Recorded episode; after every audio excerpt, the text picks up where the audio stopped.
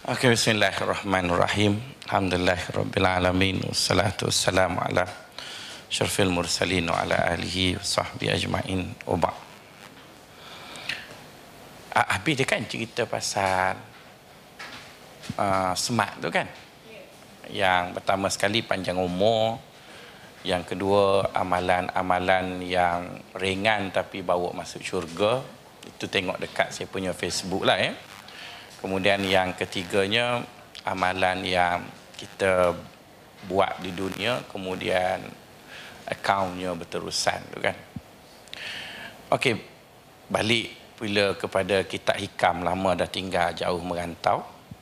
Kata Tuan Syekh pagi ni al-ata'u minal khalqi hirmanun wal man'u minallahi ihsanun al-ata'u minal khalqi hirmanun wal mana'u minallahi ihsanun.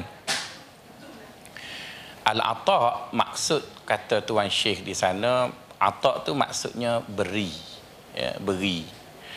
Ataupun juga maksudnya dapat. Ataupun juga maksudnya kita boleh sesuatu jadi apa-apa perkara yang terkandung dalam perkataan beri, dapat, boleh, itu makna dia atak. Juga disebut atak dalam bahasa Arab dipanggil hadiah. Ya, orang beri, kita dapat gitu. Jadi kata Tuan Syekh, dalam hidup ini kita tertakluk kepada satu peraturan dia panggil sebab musabab. Ya, ada sebab maka adalah akibat. Allah Subhanahu Wa Taala sebagai Tuhan yang Maha Berkuasa dia mampu je beri pada kita suatu perkara tanpa sebab. Tapi di kerana kita duduk di dunia maka Allah tidak akan melanggar peraturan sebab musabab maka sebab itulah kita lihat hanya Maryam sahaja yang diberi makan tanpa kerja. Sedangkan ramai lagi orang baik. Nabi Muhammad baik. Tapi tak kerja, tak ada makan. Lapar Nabi Muhammad. Ikat batu tujuh batu kat perut dia. Sebab perut dia kepis. Saya bukan ikat batu terbuka lapan lubang.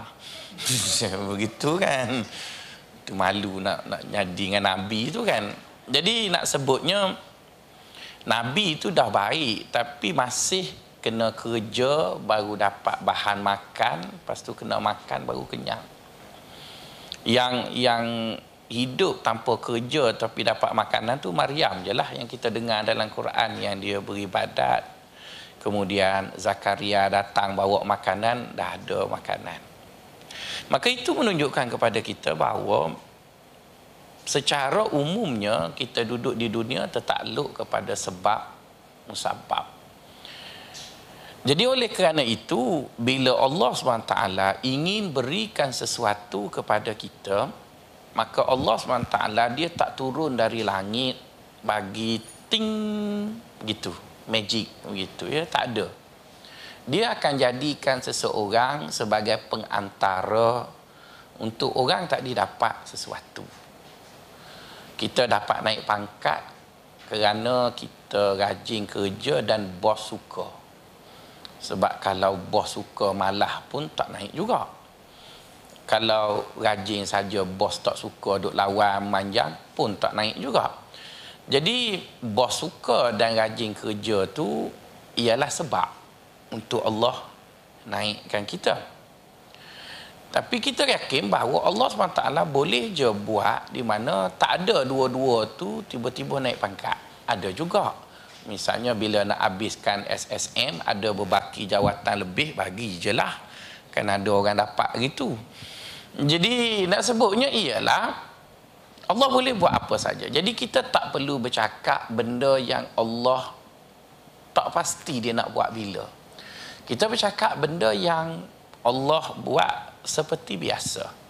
Yang dia nak buat yang kita panggil karamah, yang kita panggil mukjizat itu tak perlu kita bincang. Sebab benda tu kita tak tahu dia nak bagi bila. Ya, kita tak tahu dia nak bagi bila. Yang kita nak bercakap ialah benda yang boleh kita perkirakan. Jadi, kata Tuan Syekh, dalam hidup ini sebagai manusia, maka kita memerlukan sesuatu dari manusia. Jadi sesuatu yang kita perlu dari manusia itu dia ada dua sifat ataupun dua keadaan. Pertama, jika kita perlukan sesuatu dari manusia itu dengan rasa tamak atau obses. Maksudnya orang Kelantan panggil jelak, nok sangat. Kan kita, kita nak satu benda tu kita dengan penuh rasa tamak dan obses kepada benda tadi maka nak kepada benda tu tidak salah ya tuan misalnya nak naik pangkat itu tak salah takkan masuk jadi pensyarah pencing pun pensyarah 45 betul kan? Itu, itu tidak salah nak jadi profesor itu tidak. Tapi kata tuan syekh jika kamu obses dengan benda tu naik pangkat nak beli tudung Farida tak, tak, tak salah tudung Farida nak pakai pagi raya. Tapi jika kita nak tudung Farida tu dengan penuh obsesi nak beli kereta baru tak ada salah pun. Tapi nak kereta baru tu dengan obses tamak maka apa saja dunia yang kita nak apa saja benda kat dunia ni kita nak dengan obses maka itu dia panggil pemberian manusia. Pemberian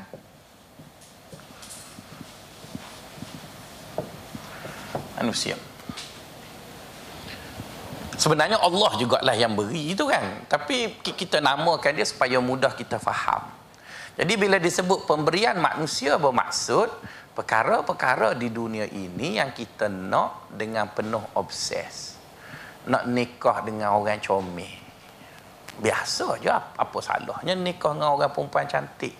Tapi beza di antara kahwin dengan orang perempuan cantik ada kat kahwin? Tak ada tak apa. Dengan obses sangat kan cukup kecewa sebab Flixi ada ada boyfriend. Betul kan wah itu kan lain. Kalau Felicia tu nak nak mana alhamdulillah. Itu cerita lain betul kan? Jadi yang yang yang obses tu maksudnya. Jadi bila orang tadi inginkan sesuatu perkara dunia dengan obsesi tadi maka orang tasawuf kata itu dia panggil pemberian manusia jadi kata dia jika kamu duduk di dunia ini kamu sering dapat pemberian manusia maka kamu akan mendapat satu akibat. Akibatnya iaitu rugi. Ya, akibat dia ialah rugi. Mari kita berfikir dengan matematik orang tasawuf. Kenapa dia kata dapat rugi? Sepatutnya dapat tu untunglah kan dah, dah dapat. Kenapa dapat rugi? Kata dia begini, setiap perkara dicipta oleh Allah dia ada tujuan hmm? Allah buat satu benda tadi dia ada tujuan misalnya Allah buat hujan apa sebenarnya dari hujan tu tujuan hujan tujuan hujan ialah menghidupkan bumi tapi bila orang obses dengan bilangan hujan yang banyak, maka hujan tidak lagi menghidupkan bumi tetapi menenggelamkan bumi. Maka sebab itu kita jangan berdoa nak hujan banyak. Sebab siapa yang lalu dekat MR2 construction tenggelam. Dekat jalan kucing tu kan. Sebab hujan tu banyak. Jadi banyak tu merugikan dia. Jadi orang yang kenal Allah dia tak akan doa banyak. Dia tak kata ya Allah bagilah pada aku hujan yang mencurah-curah. Ha, dia tak doa gitu. Sebab doa hujan yang mencurah-curah banyak tu dia panggil obses. Jadi kalaunya turun sungguh, kebetulan kereta kita pula parking dekat gate KL, tenggelam. Beranyuk. Jadi rugi. Sebab dia obses lah. Duit. Duit. RM tu. Apa-apa tujuan duit? Tujuan duit ialah memudahkan hidup kita. Tapi tiap-tiap kali doa lepas baca Yasin malam Jumaat, ya Allah berilah aku pitih banyak. Hmm. Dia nak banyak. Tak cukup 500 najik ni. Ha, gitu banyak. Penuh mulut-mulut banyak. Adik dia dapatlah banyak. Mungkin dia dapat banyak, tapi rumah dia ada alam. Kena pasal takut orang ambil duit ni, kucing lompat sikit. Cung, cung, cung, cung. Hmm payah anak dia kena culik ke orang dua dua minggu tak boleh mari kerja. Duit banyak. Tapi sakit jiwa buat apa tapi yang kita nak bukan banyak tu. Kita nak ada duit kita senang hati. Kelah kita kita kita senang hati. Okey kita tanya kereta apa apa apa apa apa, apa tujuan kereta Kereta ialah memberi keselesaan dan menyampaikan kita dari satu destinasi ke destinasi yang lain. Betul kan? Saya suka pakai istilah start hidup, break berhenti. Kan itu itu itu kereta. Tapi kalau orang tu obses dengan kereta tukar tiap-tiap tahun. Oh. Tiap-tiap hari duk tengok mudah dok mai. Duk tengok iklan kereta. Jadi dia dapat, dia dapat tapi dia rugi. Orang tu obses dengan kerja. Kerja, kerja, kerja. Akhirnya bini mati sebab tu laki tak balik misalnya. Bini dah beci, serabut kerja 24 jam daripada mula jadi apa panggil apa panggil slap sampailah profesor terti balik rumah ke kerja. Akhir sekali tinggallah dia dalam laboratory ataupun di meja kerjanya. Jadi nak sebutnya tuan-tuan, itu dia panggil dapat satu benda dengan obses. Ada satu cerita yang melucu kan. Satu hari saya pergi dinner sekolah isteri saya. Jadi tengah-tengah dinner dia dia sekolah tu dia kena pakai baju konsep apa benda tahu bila pergi itu dia dia suruh pakai baju purba kala. Pelik sungguh. Gak ustazah nak pakai gapo purba kala. Eh, jadi gitulah. Jadi saya tak pakai lah Mungkin saya bukan sekolah tu Bini saya pakai kain Jubah biasa kat dalam Lepas tu dia guting-guting kain Oh gitulah lebih kurang Gila Bukan-bukan dinner Haiti Tiba-tiba datang seorang perempuan India Fuh Gitu. Ah. Macam ya bada-badu saya. Dah lah pakai yang purba. Ya bada-badu tu kan dia pakai gitu. Lepas tu mari Haiti. Takdir Allah saya duduk sebelah suami dia. Sebab dia letak setepak yang bukan cikgu tu duduk sekali. Suami dia India. Saya kata itu isteri awak. Wah, wah beruntung awak dapat dia. Dia kata betul ke beruntung? Kenapa awak tanya? Jadi kita kata dia beruntung, dia tanya kita balik. Beruntung, betul kau beruntung? Lah, itu kan isteri kamu, takkan tak beruntung? Dia kata memang mula-mula saya kahwin dengan dia, saya beruntung sangat. Semua orang suka dekat dia. Tapi orang suka kat dia, tak suka kat saya. Aku dah nak gelak lah. Lepas tu dia tanya saya, kamu ada anak berapa? Anak tiga orang kamu lagi beruntung. Kenapa pula? Isteri saya tak nak beranak sebab takut hilang slimnya. Ha, betul kan? Jadi berarti kesian lelaki India tu dapatlah perempuan cantik tapi tak dapat ibu kepada anak. Sebab dia obses nak cantik dia dapatlah. Pegang tak boleh tengok. Kan tunggu nak bini nak tidur malam make up setengah jam tu laki jenera dah. Sana tak dapat apa. Boleh tengok saja. Hmm. Jadi tu dia panggil obses. Sana obses. Jadi maksudnya kata orang tasawuf ambil je lah daripada dunia ni. Apa, apa tak boleh ambilnya? Kalau tak boleh ambil kenapa Allah Taala buat dunia ni? Cuma dia pesan kat kita, ambillah daripada apa yang kamu nak dari dunia ini. Cuma pesan satu je, jangan obses. Ada, adalah. Tak ada, sudahlah. Okey. tuan-tuan dan sahabat-sahabat sekalian, mari kita tengok kenapa obses itu membawa kepada rugi. Dia ada formula ya. Dia ada formula. Iaitu sayang ataupun obses tadi dia membawa kepada tamak. Ya. Sayang tadi dia membawa kepada tamak. Maka sebab itulah orang perempuan bila dia sayang sangat dekat suami dia, dia tamak. Dia tak bagi suami dia dikongsi orang lain. Yalah sebab dia sayang sangatlah. Jadi sebab itu kita orang lelaki kalau nak nikah dua cari bini yang sayang sikit-sikit ya.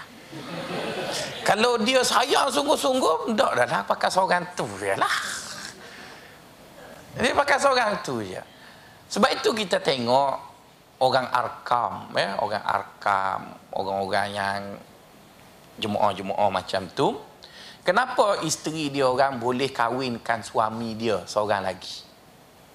Antara puncanya ialah ketua jemaah itu berjaya menanam rasa sayang obses tadi di dalam perempuan-perempuan dia supaya jangan obses dengan manusia, obses dengan Allah sahaja. Obses dengan Allah saja. Dia tanam gitu daripada kecil lagi. Kita jangan sayang dekat manusia, jangan sayang dekat manusia. Maka perempuan tadi dia hilang fokus dia pada manusia, dia sayang hanya pada Allah. Jadi bila dia sayang hanya pada Allah, jadi sampai masa dia kena kahwin, dia hanya melihat lelaki yang dia kahwini itu hanyalah sekadar partnership untuk pergi akhirat. Bukan macam cerita Hindustan meleleh. Bukan. Dia tak tengok Hindustan. Dia hanya faham, aku kahwin dengan kau hanyalah kerana dengan kahwin dengan awak, saya ni jadi isteri. Bila saya jadi isteri, ada beberapa ruang nak masuk syurga tu mudah bagi saya. Jadi dia kahwin lah. Jadi bila dia kahwin dengan suami dia, dianya cinta dengan Allah. Dia nak banyak masa duduk dengan Allah, maka tu yang dia suami dia kahwin seorang lagi. Masa hak dia suami dia tak ada dia alhamdulillah. Betul kan? Sebab dia tidak obses dengan suami dia ini bagi sahabat-sahabat yang belum kahwin. Lah hak kahwin dah tu terlepas musim nanya lah macam mana? Sebab isteri saya pun dengar juga ceramah ni ya Nabi gitulah nak sebutnya. Sebab itu mereka tadi boleh berkahwin ramai. Sebab teorinya sebut begitu. Apabila kita sayang sangat kepada satu benda kita jadi tamak. Jadi bila kita jadi tamak kita dah tak nak kongsi kita dah tak nak kongsi Maka sebab itu di zaman awal Islam kita lihat perempuan-perempuan di zaman awal Islam boleh menerima suami mereka berkahwin lain kerana mereka tidaklah bercinta dengan suami mereka itu seperti cerita-cerita Hindustan, Hollywood, Bollywood. Dia tak ada sama. Tapi dia sayanglah dekat suami dia sama seperti mana dia sayang kepada makhluk Allah yang lain. Tapi sayang kepada Allah itu tidak mengatasi sayangnya dengan makhluk yang Allah Allah yang lain tadi. Jadi dengan sifat sedemikian dia hanya obses dengan Allah. Perkataan yang obses ini kalau kita sebut dia dalam bahasa Arabnya kita panggil dia fakir. Sahabat-sahabat sekalian. Kalau ada orang tanya, eh, ini orang tanya kita lah. Di sana semacam ada suatu kontra di antara nabi itu dia hidup miskin. Tapi dalam beberapa kenyataan yang lain nabi itu kata miskin boleh jadi kafir. Betul kan? Ada kontra di sana. Dianya hidup miskin. Mari kita tengok nas yang nabi suka hidup miskin. Nabi selalu berdoa Allahumma aishni miskinan wa amitni miskinan wa ba'athni ma'a zamratil masakin dalam satu kenyataan yang lain Nabi sebut kadal fakru ayyakuna kufra Nabi selalu berdoa, Allahumma a'ishni miskinan. Ya Allah, hidupkanlah aku miskin. Wa amitni miskinan. Matikanlah aku sebagai seorang miskin. Wa ba'athni ma'azam rotil masakin. Bangkitkanlah aku bersama orang miskin. Berarti Nabi terlalu nak jadi orang miskin. Tapi kenapa pada kenyataan kedua dia mengatakan hampir-hampir kefakiran itu membawa kekufuran? Kita rasa macam ada kontra kat sana. Dalam satu masa dia suka miskin, tapi dalam satu masa dia macam anti miskin. Sahabat-sahabat rasa ada kontra tak pada kenyataan tu? Kau tak pernah fikir hari ni je baru dengar teruk benar. eh? Ada kan? Jadi kalau sahabat-sahabat kata ada, sebenarnya tak ada. Yang adanya salah faham. Di mana punca salah faham kita orang Melayu bila belajar ni? Orang Melayu ni dia ada satu perangai atau elok iaitu dia suka tambah. Contohnya, orang Melayu suka panggil fakir miskin. Betul kan? Dengan makna yang sama. Agama kata bukan. Fakir lain. Miskin lain. Yang hang pergi rangkai itu siapa suruh? Dia, dia, dia agak, kalau kalau fakir itu ialah miskin, miskin itu ialah fakir, kenapa asnaf zakat ada fakir, ada miskin? kita kan duduk di institusi pengajian tinggi otak kita pun mesti tinggi juga lah walaupun tidak profesor pun dia panggil kawan profesor. Hmm, betul kan? Orang kampung tak apalah dia salah pun jadi bila dia sebut fakir miskin berarti kita telah menjadikan faham benda tu jadi kabu macam kita sebut ilmu pengetahuan betul kan ilmu lain pengetahuan lain tapi kita rangkai juga. Banyaklah benda kesilapan orang Melayu dia suka rangkai-rangkai begitu maka dia pun silap. Jadi cuba tengok dekat hadis tu. Hadis tu Nabi minta nak jadi miskin. Betul kan? Nabi tak minta pun nak jadi fakir. Jadi yang Nabi tak suka, Nabi kata tak baik ialah fakir. Fakir. Miskin itu tak apa. Maka timbullah di sana persoalan apa-apa apa makna miskin, apa makna fakir? Kalau pergi tanya pejabat zakat, pejabat zakat mendefinisikan miskin ialah miskin tu orang tu ada punca pendapatan tapi tak cukup. Kan tak cukup. Tapi kalau dia pakai dengan definisi itu, dia umum gitu kan, dia tak tahapkan, tak cukup dengan pendapatan tu, kita semua miskin lah dah. Lebih-lebih lagi bila April 2015 lagi miskin kena GST lagi betul kan? Miskin belaka.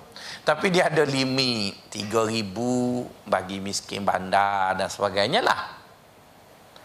Jadi berarti miskin bermaksud ada tapi tak cukup.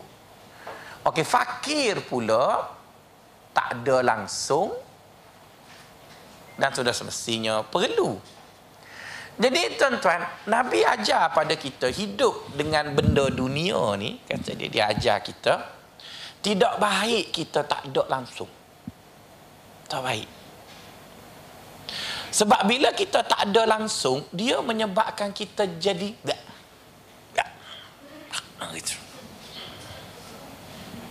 Sebab, sebab kita tak ada langsung. Misalnya, kita ni orang tak pernah puji. Betul kan? Bila orang puji sekali dia jadi overacting supaya bertih supaya jagung kena bakar sebab tak rajin kena puji. Maka sebab itu sebagai ketua yang baik puji-pujilah sikit-sikit. Biarlah dia uduh reyok pun tapi puji sebab bila puji tu kenalah sikit. Hidup ni kita tak pernah makan sedap. Tak, pernah duk makan nasi dengan garam, nasi dengan garam je. Wak gi bazar Ramadan sekali contohnya gilanya beli siapa mutoh tuan. Sebab dia tak tak ada peluang langsung. Jadi sebab itu orang fakir itu boleh jadi kafir. Sebab dia nak sangat kat benda tu, dia obses lah. Dia nak, dia nak, dia nak tapi tak dapat. Dia nak tak dapat, dia nak tak dapat, dia nak tak dapat. Akhirnya bila ada peluang untuk dia dapat, dia tak kisah dia korbankan apa saja. Sebab dia nak kat benda tu. Kan ada kan keluar dekat Facebook tu seorang budak perempuan nak sangat Android punya phone dia sanggup orang tidur dengan dia asalkan ya obses lah tu tapi bagi kita yang tidak obses nak juga Apple. Tapi tak dapat Apple Samsung. Tak dapat juga Samsung. Lenovo okey lah. Okey lah. Itu pun dah curi masa WhatsApp Facebook masa-masa meeting. Itu baru Lenovo okey lah. Kan? Tapi tak tak ada lah. Tak ada langsung telefon ada. Jadi yang yang kita ada Lenovo tu dipanggil miskin yang fakir ni taduk taduk. Sesuatu yang jadi gitu tu. Jadi sebab itu Nabi dia tak nak fakir. Sebab fakir tu no no no tak dapat. Tapi Nabi no dia no dan dia dapat. Cuma dia tak mahu dia dapat tadi menyusahkan dia. Maka dia agih-agih pada orang. Akhirnya dia dapat. Nak kata Nabi tak pernah makan sedap makan sedap dia makan sedap. Tapi dia tak makan sedap tiap-tiap hari. Ya. Dia, dia makan sedap. Nak kata Nabi tak pernah kenyang. Dia pernah kenyang. Cuma tidak kenyang tiap-tiap hari. Nak kata dia lapar. Dia tidak lapar tiap-tiap hari juga. Maka itu dipanggil orang miskin. Macam kita lah kan. Stabil emosi stabil kehidupan. Hari kami nampak comel, baju batik. Betul kan? Nak pakai tiap-tiap hari tak ada duit juga. Betul kan? Jadi oleh kerana seminggu sekali ada dua live tu boleh pusing. Satu kami ni dua minggu sekali tak nampak lah. Oh, nampak lain pula. Cuba kerajaan kata kena pakai baju batik tiap-tiap hari. Bengong kita tuan. Untung jadi technician ada baju kau baju betul betul kan? Jadi dia dia panggil miskin lah tu. Miskin tu maksudnya ada tapi tidak toro, melampau. Dan tidak toro. Tapi kalau kita tengok orang terlalu obses dengan satu benda dan dia dapat benda tu, dia akan jadi benda lain. Dia, dia akan jadi benda lain. Ramai orang yang saya jumpa duit banyak tapi tak ada sakinah dalam keluarga. Rumah besar oleh kerana nak maintain rumah nak duit banyak dianya duduk dalam kereta isteri dia kereta lain indun kat rumah tu bergedik kat rumah dia ya, betul kan sebab indun tu jaga rumah dia aja indun tu duduk akak kaki kangkang gitu indun tu sebenarnya merasai keempukan kerusinya dia duduk MLM jual sana jual sini Lepas tu bila duit cukup banyak, Indung pun curi-curi-curi, semua balik lari. Betul kan? Dia pun cari hak lain pula. Tapi bagi kita ni nak kata tak ada gelang ada lah juga. Oh tu kan? Lima tahun sekali baru jual hak tu ambil hak lain pula. Jadi Indo nak curi pun ada satu. jadi kita jadi lebih lebih lebih lebih seronok sebab kita miskin. Miskin tadi. Tapi kalau tuan-tuan nak kaya, kata orang tasawuf ambil je lah kaya tu sebab Allah yang buat. Apa salahnya dengan kaya tu? Cuma dia pesan jangan obses. Dengan obses. Jadi bila dia tidak obses, maka menjadikan apa yang dia dapat tu dia tak masuk dalam hati. Dia duduk kat tangan. Dia duduk kat tangan. Macam kita tidak obses dengan 500 yang Datuk Najib bagi tu. Kita tak obses pun. Sebab kita tak adalah fakir, betul kan? Tapi oleh kerana dia bagi, kita alhamdulillah. Cuba tengok bila kita tidak obses dengan 500 tu, kita akan fikir balik raya 100 buat duit raya. Untuk kaki kita akan fikir gitu 100 nak buat duit raya. 400 lagi 200 bak beri makanan daging mak nak buat atau ini 200 lagi tukar langsi kat rumah mak apa itu jadi kita dilihat anak yang baik bukan pakai duit kita pun duit tu lagi yang baginya tapi kalau orang tu obses dengan 500 umum je dia telah pergi shopping dekat Sogo hari tu duit tak siapa lagi habis dah betul kan habis dah tiba-tiba Datuk Najib kata tangguh pergi sebulan kan sakit jiwa dia sebab beli beg dekat Sogo tu. Jadi bezanya ialah dia juga dapat 500, kita juga dapat 500. Sama aja. Tapi bezanya dia obses dengan 500, maka tindakannya tadi nampak macam untung untuk satu tempoh pendek, tapi untuk satu tempoh panjang dia rugi, dia rugi, dia rugi, dia rugi. Kenapa? Dia terlalu obses dengan benda tadi. Jadi itu yang dimaksudkan dengan orang tasawuf atau umminal khalqi hirmanun. Apa-apa benda yang kamu dapat dari makhluk, apa makna dapat dari makhluk? Iaitu kamu dapat sesuatu dengan cara obses, maka percayalah. Dianya tidak berdosa pun saya tidak bercakap pasal dosa. Saya bercakap mengenai implikasi. Kesan daripada obses yang kita dapat tadi menyebabkan kita akan rugi dan kita akan rugi. Macam kita nak jadi ketua. Ada orang dia jadi ketua kerana dilantik. Maka dia inilah sampai masa dia turun dia turunlah sebab dia tidak obses dengan benda tu tapi bila orang tak diobses dengan jawatan itu bengong tuan-tuan bila kena turun bila kena turun dia sebabnya dia obses sangat dengan benda tu. Yalah apa tak bengong saya jadi ketua jabatan rasa seronok juga mari lewat pun ada parking. Betul kan? Ha. Bila turun, kena pusing tiga kali tak ada. Ha, jadi ada benda-benda tu. Jadi benda-benda tu jika kita obses maka akan jadi gitulah. Kalau saya obses dengan tu saya akan showkan supaya mantan-mantan ketua jabatan pun ada parking juga. Dia akan jadi gitu sebab obses tadi. Jadi itu yang yang yang dimaksudkan dengan tadi. Manakala yang bawah ni pula kata dia al-man'u. Man'u ni maksudnya halang, tak dapat, tak beri, lawanlah kepada al-apa itu. Jadi kata dia kalau Allah pula dia tak beri. Tadi makhluk yang beri. Allah tu dia tak beri kat kita. Dia tak beri kat kita. Jadi bila Allah tadi dia tak beri kat kita, kata kita, kalau kita tengok dengan sifat gelojo, maksudnya kita pakai kanta kanta lengkung yang nama dia, brand dia gelojo. Ha, tu brand baru. Spek mata kita nama dia gelojo. Ha, betul kan?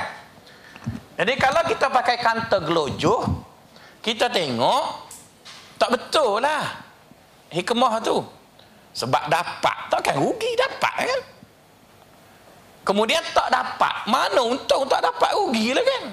Tapi orang tak tahu kata nanti dulu fikir panjang sikit.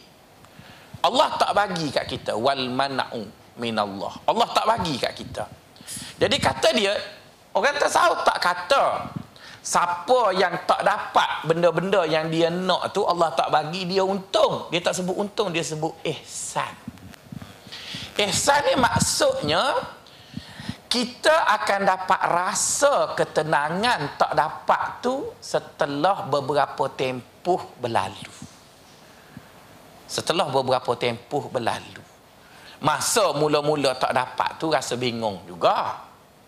Saya rasa bingung juga. Tapi setelah lama tu, kita renung balik, ah lega mujur tak dapat. Eh, lega mujur, mujur tak dapat. Misalnya, ini sama-sama kita lah ya, jangan cerita kat orang. Cerita, nanti malu saya pula update, upload dekat Facebook pula. Tak apalah, malu pun tak apa dengan kawan-kawan. Dulu masa duduk pondok dulu, kan duduk pondok dekat tempat dekat lima orang lelaki mestilah nak ada gambar makwa baru baru macu betul kan ada seorang kawan saya dari Kuantan tu dia handsome. Tiga noh makwa dia. Allah cemburunya kita. Kita menunggu hitam pendek ni tak ada kan no ya. Ngorak pun orang lagi sebab. Jadi sedih punya sedih. Kita berminat dekat Raja Emma. Masa tu.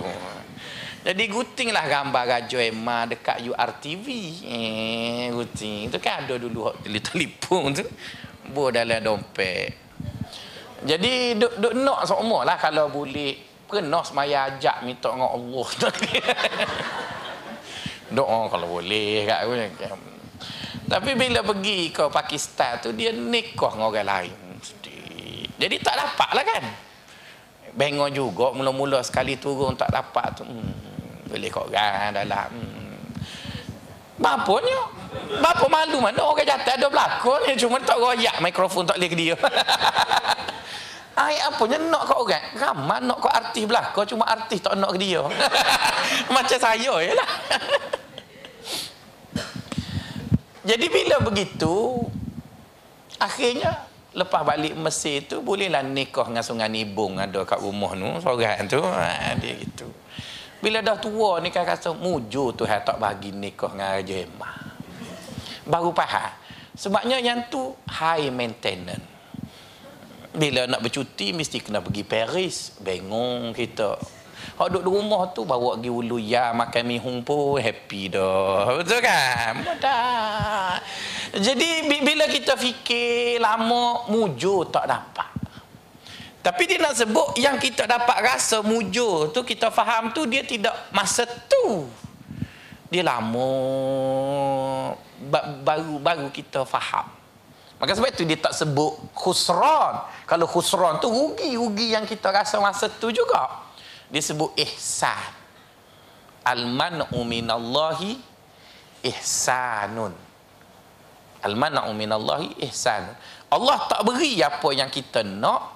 Dia adalah sebenarnya suatu kasih sayang Allah yang dia akan perlihatkan pada kita sikit, sikit, sikit, sikit, sikit. Lama-lama kita rasa, oh mujurlah. Gitu. Tak ada orang mungkin mula-mula dia mari kena tukar dekat BSM, mari ke sini, kerja dekat Akademi Islam.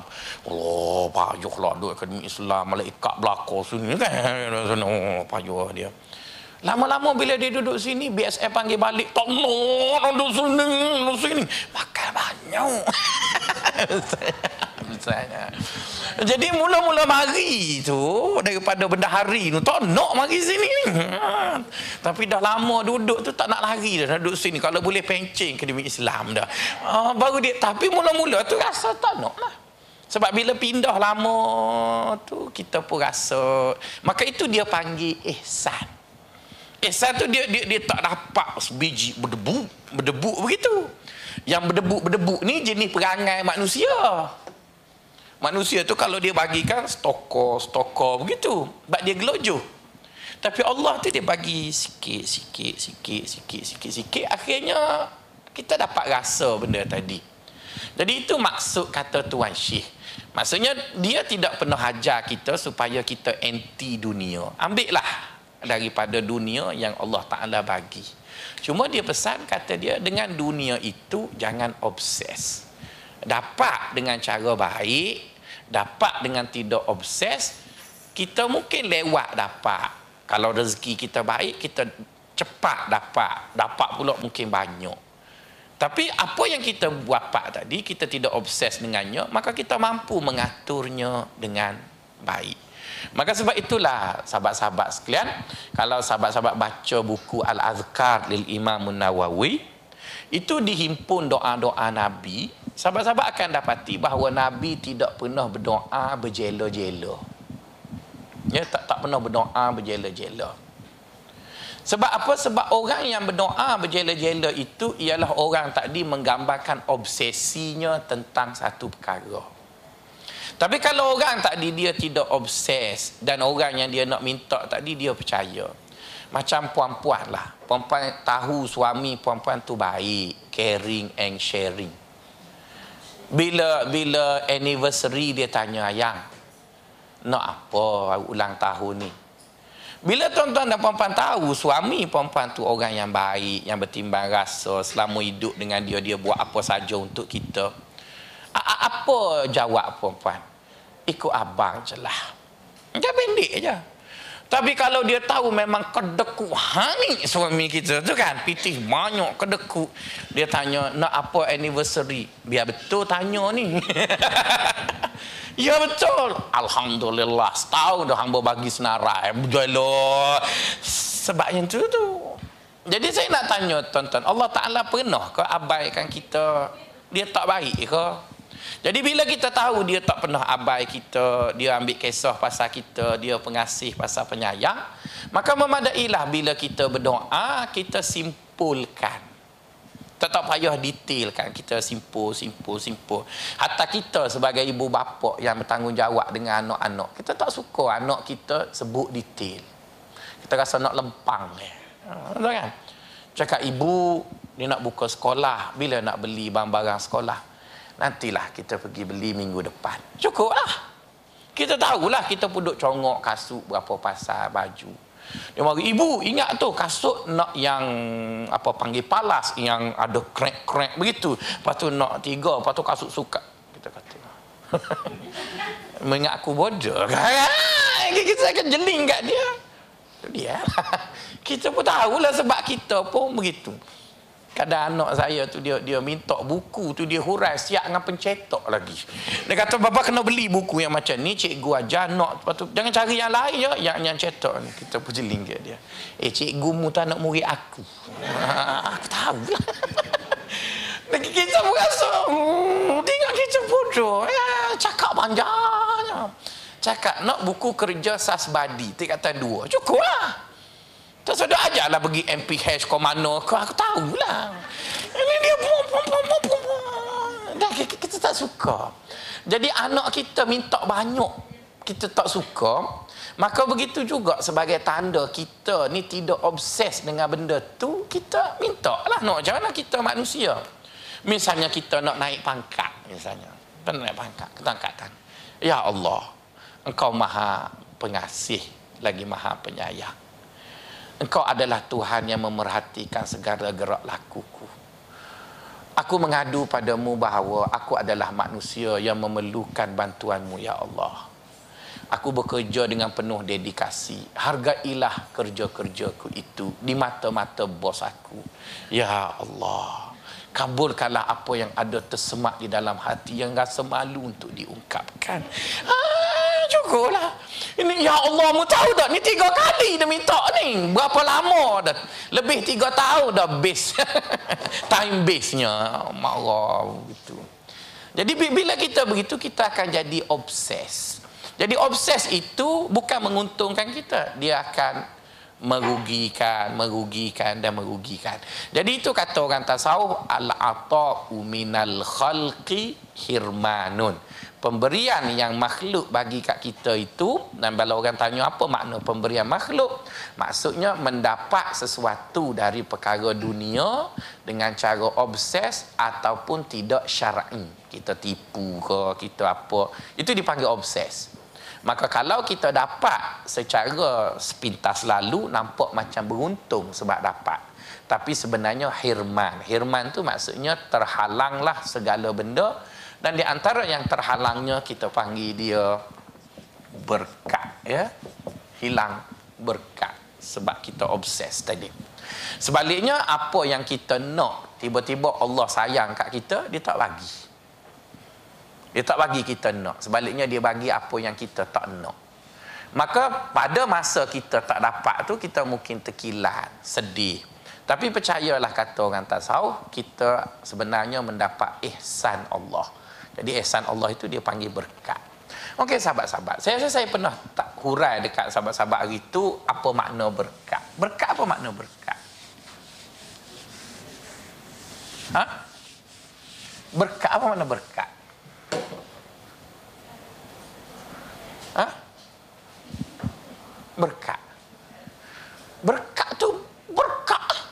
Lah, itu bukan jawapan itu fail berkah mana berkah ialah berkah oh, berkah Selalu kan perempuan sebut, oh berkah demo. Berkah apa berkah? Malu ni duduk akademi Islam tak tahu malu ke staf BSA. apa dia? Duduk je ngaji dok. Laki malu. Jangan ngaku.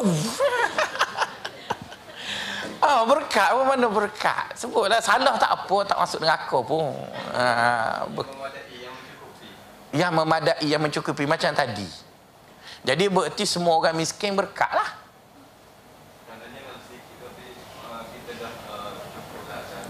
Habis kalau orang kaya tak berkat lah. Kalau kita kata sikit cukup ialah berkat. Jadi orang macam Abdul Rahman bin Auf lebih pula tu. Oh. Okey, kalau orang tu dia dia dia sikit daripada dia hidup sampai mati. Dia dia dia gitulah. Misalnya dia nak makan pun tak boleh.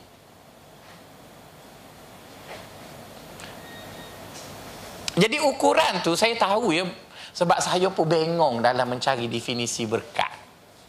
Masalahnya bila baca buku-buku yang ditulis oleh para ulama tidak ada definisi yang yang jelas. Maka sebab itu bila ustaz-ustaz hurai berkat, ustaz-ustaz hurai tu pun dia pun bengong kok. Sebab saya ustaz pun bengong juga. Kenapa? Jadi orang hok dengar ni lagi lebih bengong betul kan? Sebab dia tak jelas begitu. Misalnya ayat Quran sebut Allah Taala sebut walau anna ahlal qura. Aman. Wattaqau. La fatahna alaihim barakat. Kalau penduduk sebuah negeri itu beriman dan bertakwa maka kami akan buka padanya berkat itu adalah ayat yang siapa ulas pasal berkat kena baca ayat tu maksudnya dia adalah ayat asas pasal berkat jadi macam mana kita nak definisi berkat berdasarkan kepada ayat tu? Jadi saya pun membina definisi saya tentang berkat berdasarkan ayat tu. Ayat tu dimulakan dengan lau. Sekiranya. Jadi bila disebut sekiranya, bererti berkat itu bukan bukan asasi. Dia ialah siapa buat, dia dapat, siapa tak buat. Saya dapat. Maksudnya Allah tidak beri berkat pada semua orang. Jadi bila Allah tidak beri berkat pada semua orang, kita akan tanya Allah beri apa dekat semua orang? Allah beri apa dekat semua orang? Semua orang dapat apa benda? Ha? Rezeki. Pandai. Jadi berarti berkat bukan rezeki. Rezeki semua orang dapat. Buktinya Nabi sebut apabila manusia itu berumur 120 hari akan datang seorang malaikat menulis empat perkara. Salah satunya rezeki. Jadi semua orang dapat rezeki. Dia kafir ke, dia Islam ke, dia dapat rezeki. Tapi Allah tak pernah tulis berkat. Jadi berarti berkat ialah usaha usaha. Sebab dia sebut lau. Lau ni menunjuk siapa buat, dia dapat, siapa tak buat, dia tak dapat. Jadi lepas pada ni, boleh cukup berkat maknanya berkat lah. Jawab secara akademiknya. Jadi kalau orang tanya apa mana berkat? Berkat ialah usaha berterusan. Usaha berterusan untuk memberi nilai tambah pada rezeki. Nak tambah rezeki tak boleh dah sebab kalau kita kata nak tambah rezeki jadi Allah tu tak pandai lah kita pandai pada Allah. Dia tulis dah rezeki tu. Dia takkan bertambah pada rezeki. Yang bertambah pada rezeki ialah berkat. Maka sebab itu Nabi selalu berdoa supaya Allah bagi rezeki dia berkat. Sebab berkat ada elemen tambah pada dia tadi jadi kalau orang tanya apa makna berkat? Berkat ialah usaha berterusan untuk memberi nilai tambah pada rezeki.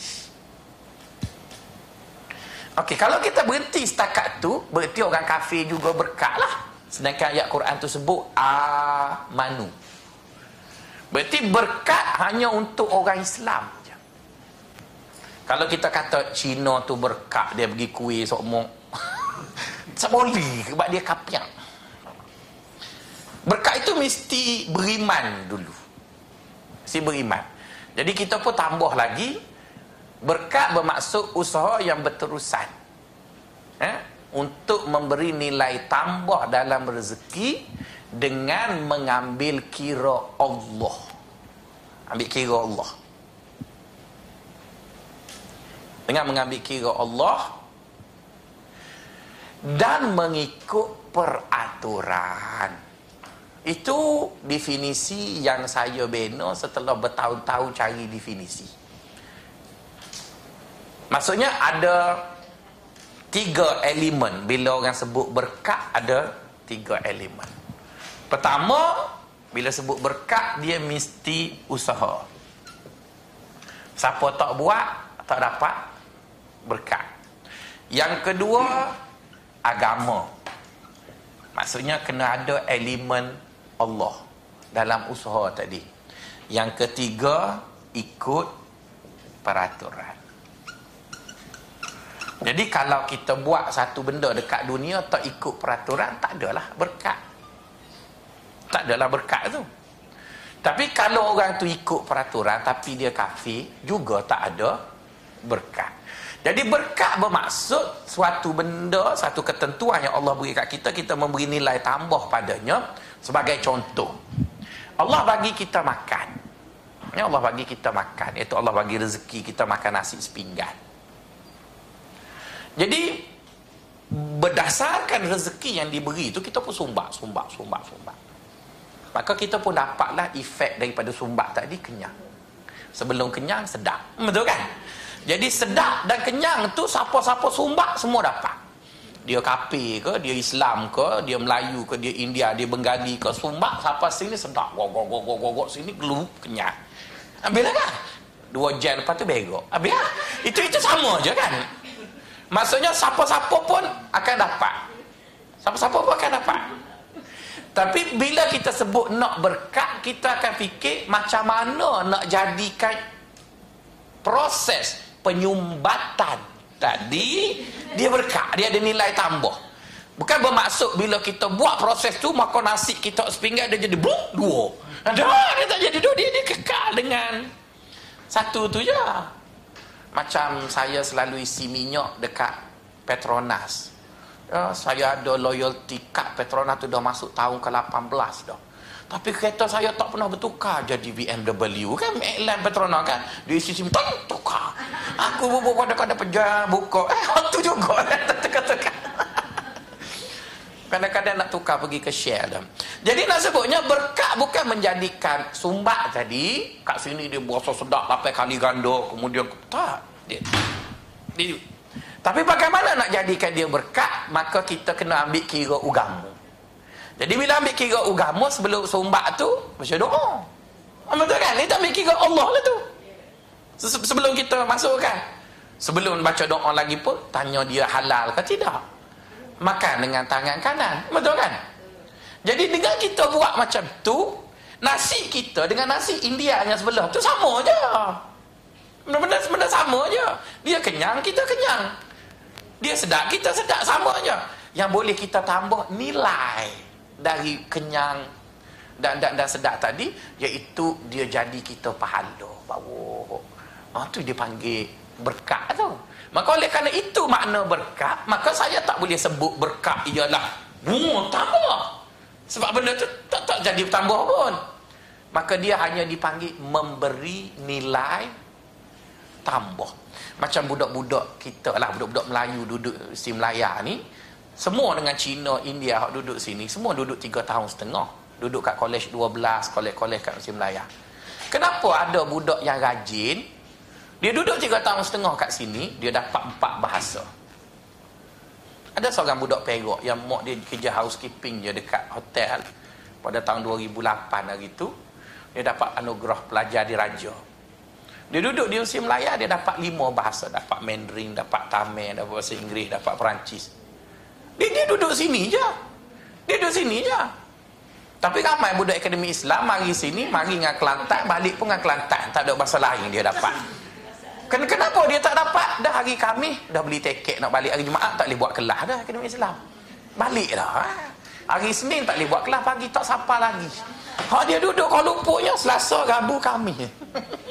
Pak hari ni bawa ketiak muk duduk gitu. Cerita makan nasi kabu je lah. Yang tak jadi tu. Malam-malam. Kenapa lalu dekat library tu cerah je. Tengok Cina, India je duduk situ. Melayu duduk mana tu? Itu yang untung orang kerja library overtime boleh. Tapi hak cerdiknya duduk Cina. Jadi pada saya tempoh 3 tahun setengah tu sama je. Bezanya bagaimana dia memberi nilai tambah pada tiga tahun setengah tu. Bagaimana dia memberi nilai tambah? Jadi orang lain, nilai tambah dia setakat dunia. Kalau orang yang beriman dengan Allah, dunia pun dapat, akhirat pun dapat. Maka sebab itu kita kata berkat ialah memberi nilai tambah pada rezeki. Rezeki tak bertambah dah. Saya fahamlah begitu. Tak tahulah orang lain kata rezeki boleh bertambah. Saya, saya tak faham begitu. Sebab Allah dah tulis rezeki kita tu. Bila dia tulis, kalau kita kata boleh bertambah, maka Allah tu tak berapa cerdik lah. Berarti boleh padam. Tambah hak lain. Tapi kalau kita kata tambah berkat, ya berkat itu dia sebut aku tak tulis. Dia yang usaha. Maka sebab itu kita lihat Nabi bila dia nak makan, dia baca doa. Allahumma barik lana. Bila dia baca kunut, Allahumma hdina fi man hadait, wa afina fi man afait, wa tawallana fi man tawallait, wa barik lana fi ma atait. Nabi bila dia dapat hasil tuayan daripada buah-buahan, dia baca Allahumma barik lana fi simarina fi muddiha wa mud fi sa'iha wa muddiha. Berkat je dia minta. Jadi oleh kerana Nabi bila dia dapat hasil tuayan dia baca doa, maka eloklah kita bila nak ambil duit 17 hari bulan ni masa nak tekan enter tu Allahumma barik lana fi rawatibina. Ha. Ya Allah berkatilah gaji kami. Tik ha, gitulah. Cuma zaman dulu tak ada gaji kan ataupun fi bonus nina ke ikutlah. Yang pentingnya minta berkat sebab nak minta tambah dia tak tambah dah. Dia tak tambah dah. Jadi itu makna berkat. Jadi lepas pada ni sebagai tanda orang masuk kelas ni, orang tanya apa makna berkat? Berkat ialah suatu usaha yang berterusan untuk memberi nilai tambah kepada rezeki dengan mengambil kira Allah dan mengikut peraturan. Baru nampak Universiti Melaya. Betul kan? Ini berkat, berkat, berkat. Oh, kenapa tak apa. Tak senapa apa begitu. Okey, zakat itu dulu berjumpa pada hari ini. Semoga dapatlah manfaat sikit sebanyak dari kelas ini dan selamat Ramadan Karim dan selamat Hari Raya. Assalamualaikum warahmatullahi